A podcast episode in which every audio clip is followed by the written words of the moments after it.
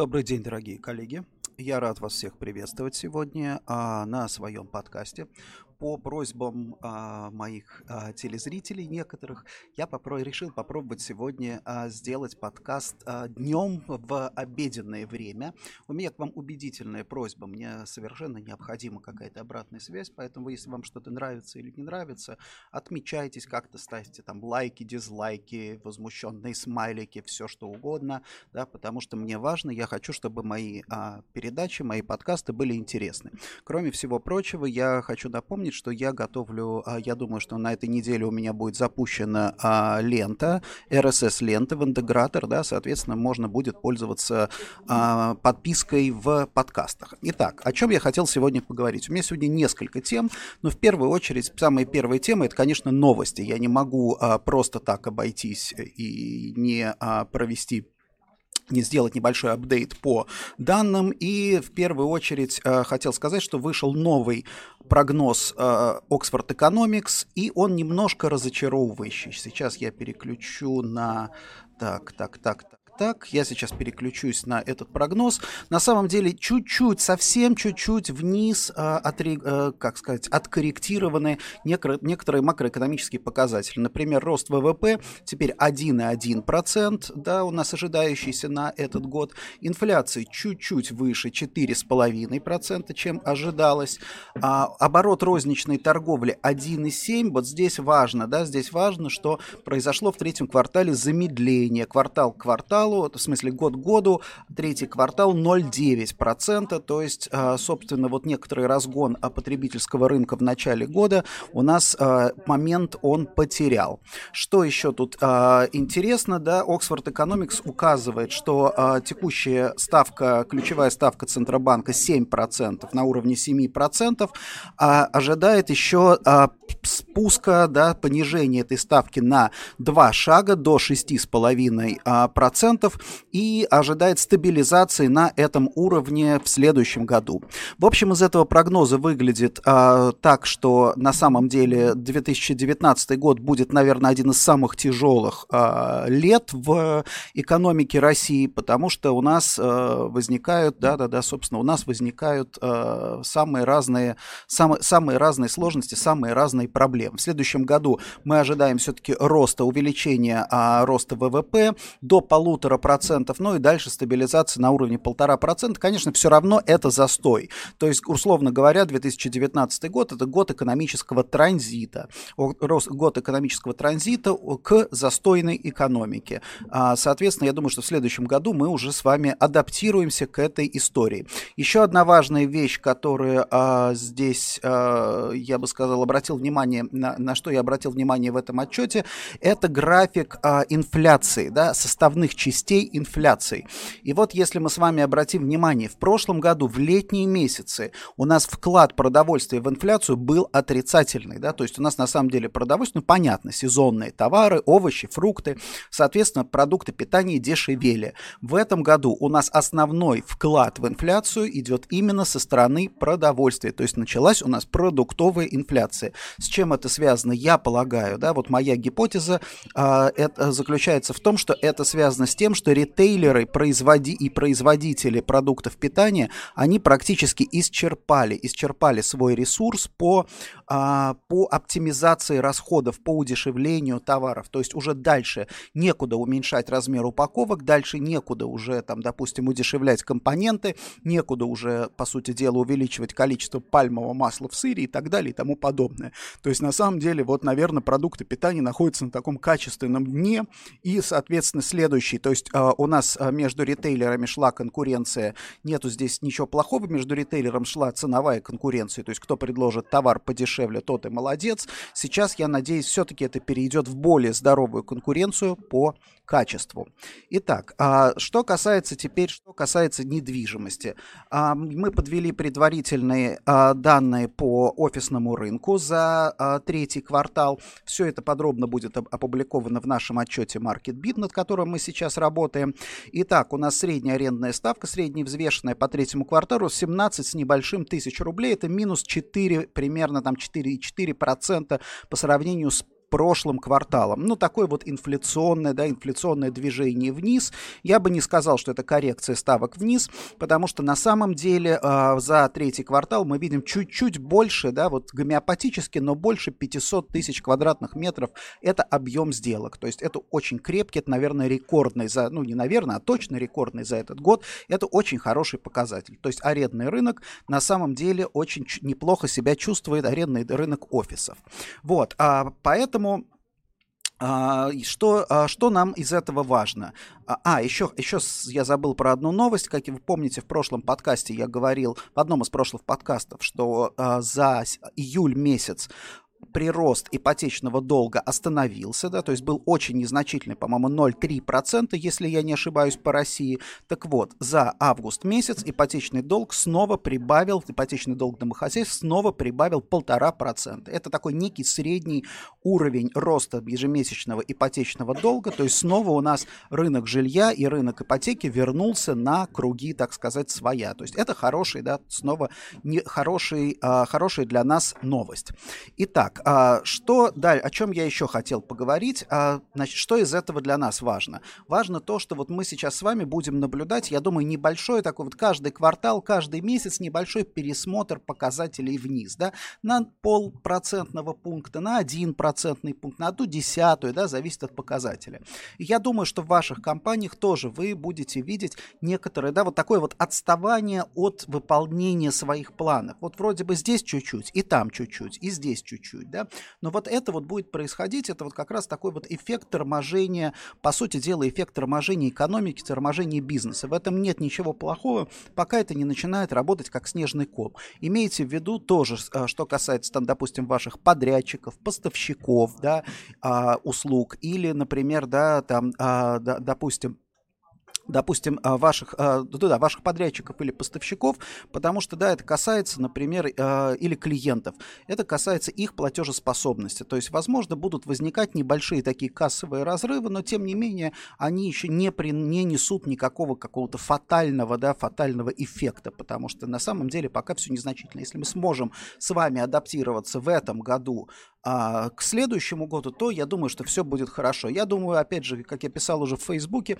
психологически для бизнеса будет очень тяжел следующий год, потому что в следующем году настанет осознание вот этого транзита к застойной экономике, вот, а, и даже не будут заметны, в общем-то, какие-то позитивные изменения. Поэтому а, на самом деле очень важно именно пройти вот этот вот транзит, по крайней мере, эмоционально сейчас, да, чтобы в следующем году уже фактически отталкиваться от дна. А, сегодня с утра состоялся а, э, журналом КРЕ был организован КРЕ завтрак, где обсуждалось несколько тем, и я вот просто хотел бы с вами поделиться своими наблюдениями, а, что меня позабавило. Меня позабавило, что представители бизнеса в недвижимости до сих пор, до сих пор оперируют как понятиями хорошо или плохо, да, то есть вот обсуждали, например, переезд э, государственных министерств э, в Москву-Сити, и, и многие говорили, вот это хорошо, а кто-то говорил, нет, вот это плохо, вот, а что-то другое хорошо. Вот здесь очень важно, мне кажется, нам отказаться, вот, от, отойти вообще от этой, э, наверное, парадигмы и дихотомии, что хорошо, что такое хорошо, что такое плохо. Так есть, так происходит. Надо смотреть, нам нужно смотреть, что нам с этого. Вот если что касается, например, переезда а, в Сити а, министерств, например, да, здесь важно что? Сколько, да, сколько переедут и что делать остальным? Что делать тем, кто уже, коммерческим компаниям, кто уже сидит в Сити? Что делать тем торговым бизнесам, например, которые в Сити ориентировались на так называемый средний класс, а теперь получат, по большому счету, основную целевую аудиторию в виде бюджетников? Что делать тем, кто уже купил там, допустим, апартаменты, моменты, да, а, от того, что как понравится ему или не понравится, что изменится социальная среда. И вот я боюсь, что мы сейчас с вами очень сильно недооцениваем именно роль социальной среды, потому что, конечно, мы представляем себе, мы представляем себе современного российского чиновника по нашему кругу общения, то есть по тем, кому мы там ездим на переговоры, кто там делает какие-то заказы, да, с кем мы, с кем мы общаемся по, там, на, на Московском урбанистическом форуме, Но в целом надо понимать, что большая часть, например, да, чиновничьей среды, это, допустим, да, это специалисты, условно говоря, нижнего и среднего звена, да, это те самые 80, там, допустим, процентов. А, и это люди, а, действительно, это люди неплохо, в общем-то, обеспечены, они получают сейчас неплохие зарплаты, плюс у них есть льготы, но у них, конечно, совершенно другой, да, совершенно другой менталитет, и, как ни странно, вот по моим, например, наблюдениям, у них, в общем-то, другая, потреб... другой потребительский паттерн, потому что мы всегда с вами, а, коллеги, представляли, что вот есть некий такой вестернизированный средний класс, да, который работает там в банках, белые воротнички, это те люди, которые ходят в торговые центры, покупают, там делают какие-то покупки с айфонами, там, в общем, вот это вот вся публика. А вот бюджетники это, наоборот, нечто такая огромная, депрессивная, там, бесперспективная масса, которая ходит в пятерочку. Сейчас, на самом деле, ситуация поменялась. Именно средний класс, средний класс, работающий в частном секторе, он перешел вот в эту концепцию а, разумного потребления, да, экономии, то есть откорректировал свои расходы, потому что средний класс, работающий в бизнесе, точно понимает, в какой ситуации ситуации, да, в какой экономической ситуации приходится существовать, понимает, как а, существует, как ведет себя рынок труда. В то время как бюджетники нет, бюджетники в меньшей степени подвержены вот этому социальному, на самом деле, пессимизму, новому социальному пессимизму. То есть они, да, они привычно пессимистичны, но, тем не менее, у них нет связи, вот в голове чаще всего нет связи между, допустим, да, а, окружающими новостями, между тем, что там а, они узнают, и их собственным доходом. Ну, понятно, понятно, потому что, по сути дела, их доход, их зарплата зависит, не зависит от экономической ситуации. Им кажется, что зарплата, в общем-то, зависит от воли там начальника или там, допустим, какой-то индексации и так далее. Вот. Но, тем не менее, поэтому на самом деле, может быть, для, там, допустим, Афимола это неплохая новость, что количество бюджетников а, в перспективе несколько лет увеличится. Вот. Но, тем не менее, обязательно, конечно, их а, привычки, их взгляды совершенно другие, обязательно придется переориентироваться. Еще очень важно вот что. Еще очень важно, что в концепции переезда, допустим, ведомств в Москву-Сити, это будет означать, что э, Москва-Сити перестанет как кластер офисный функционировать в режиме там, рыночной экономики, рыночных реалий и перейдет в бюрократическую логику развития. Это совершенно другая логика развития, потому что, да, потому что в бюрократической логике есть э, такие вещи, как там война ведомств, да, э, соревнования там между отдельными там чиновниками, управлениями и так далее. И поэтому вот э, это тоже будет означать, что Сити будет немножко развиваться по-другому. Я не думаю, что да, я не думаю, что будет развиваться гармонично. То есть мы увидим, конечно, там доминирование там интересов каких-то отдельных ведомств. И э, на самом деле я полагаю, что не слишком будет комфортно э, коммерческим компаниям в Э, перспективе в Москве-Сити среди а, чиновничьей среды. И последнее, что я еще по касающейся этой темы хотел сказать, тоже я сегодня отметил это на бизнес-завтраке, надо а, обращать внимание, надо понимать на то, что государство, понимать то, что государство старается держать а, ренту в своих руках. А ведомство, которое платит аренду, это действительно хороший источник ренты. Не хуже, чем на самом деле нефтяной бизнес. Поэтому я думаю, что да, мы будем видеть все больше и больше кон- э, контроля со стороны а, государственных банков, да, то есть перехода зданий под контроль государственных банков и, соответственно, государственных организаций. То есть чтобы деньги все оставались, по сути дела, в государственном кармане, скажем так, в семье. Вот. Еще тоже интересный момент. Сегодня, видите, у меня много всяких мыслей накопилось, поэтому я с вами делюсь таком в пулеметном, можно сказать, режиме.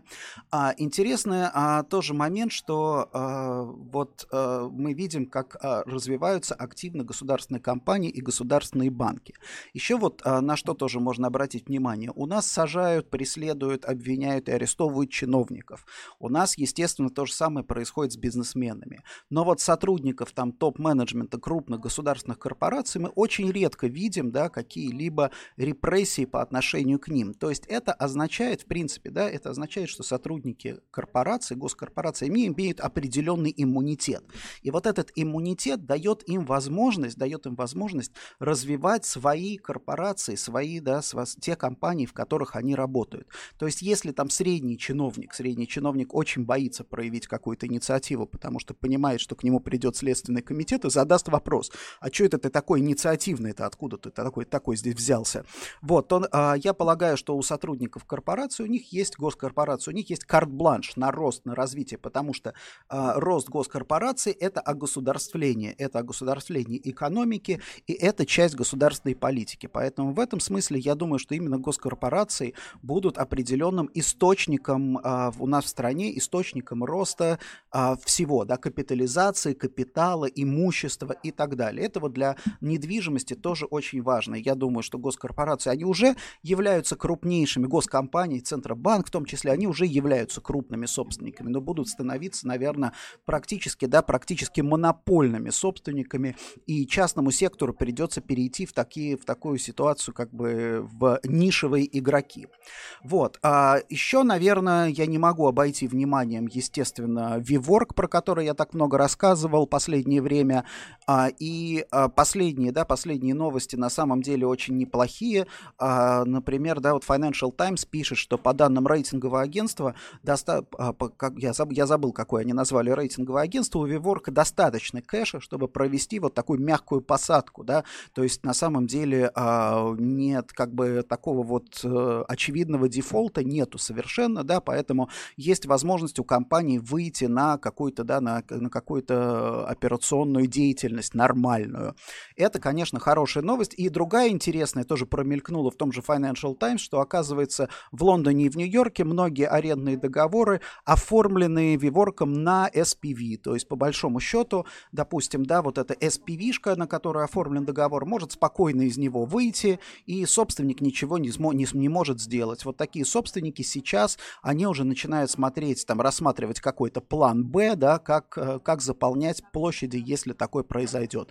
Вот если кто-то мне напишет, интересно, как, допустим, как Виворк а, заключает арендные а, сделки у нас в Москве на SPV-шке или на саму себя, вот это будет интересно а, просто для, для общего развития и для определения перспектив. Ну и последнее, наверное, политические новости. Прямо сегодня в FT вышла статья, которая касается а, очередного витка торговой войны между США и Китаем. И здесь есть очень интересная, а, интересная новость, заключающаяся в том, что США налагают санкции еще на несколько китайских компаний, и это уже не Huawei, это уже компании типа Hikvision, это компании, которые занимаются системами слежения, анализа видеоданных и аудиоданных. Эти компании обвиняются в нарушении прав человека в Китае, в частности, вот эта вот и уйгурская проблема, о которой я как-то рассказывал, она дает, дает о себе знать. И, а, соответственно, вот в связи с этими обвинениями, значит, американским компаниям запрещено будет иметь дело с вот этим компаниям, по-моему, 20 их, что ли, из этого списка. Это серьезная история, потому что впервые, впервые да, американцы налагают санкции на китайские компании за то, что те делают у себя в Китае. И а, не исключено, как пишут, опять же, эксперты, как пишут аналитики, не исключено, что это вызовет очень жесткую реакцию в Китае, потому что будет воспринято как вмешательство во внутренние дела Китая и как давление на внутреннюю политику. Вот а, поэтому я думаю, что вот за этой историей стоит последить. Это такой достаточно серьезный фактор риска сейчас для ситуации в торговле. А я на этом с вами прощаюсь. Пожалуйста, пишите мне, когда удобно проводить а, подкасты, пишите мне ваши вопросы. Я буду стараться делать теперь подкасты каждый вторник. Отдельно объявлю в своем телеграм-канале а, о том, когда у меня, когда будет готова RSS-лента, подготовлю, э, соответственно, эту ленту для агрегаторов, и можно будет слушать подкасты в аудиоформате и подписываться на них. Спасибо, хорошего вам дня, хорошего а, бизнеса и желаю вам а, удачно провести с успехом эту неделю. Всем пока! thank you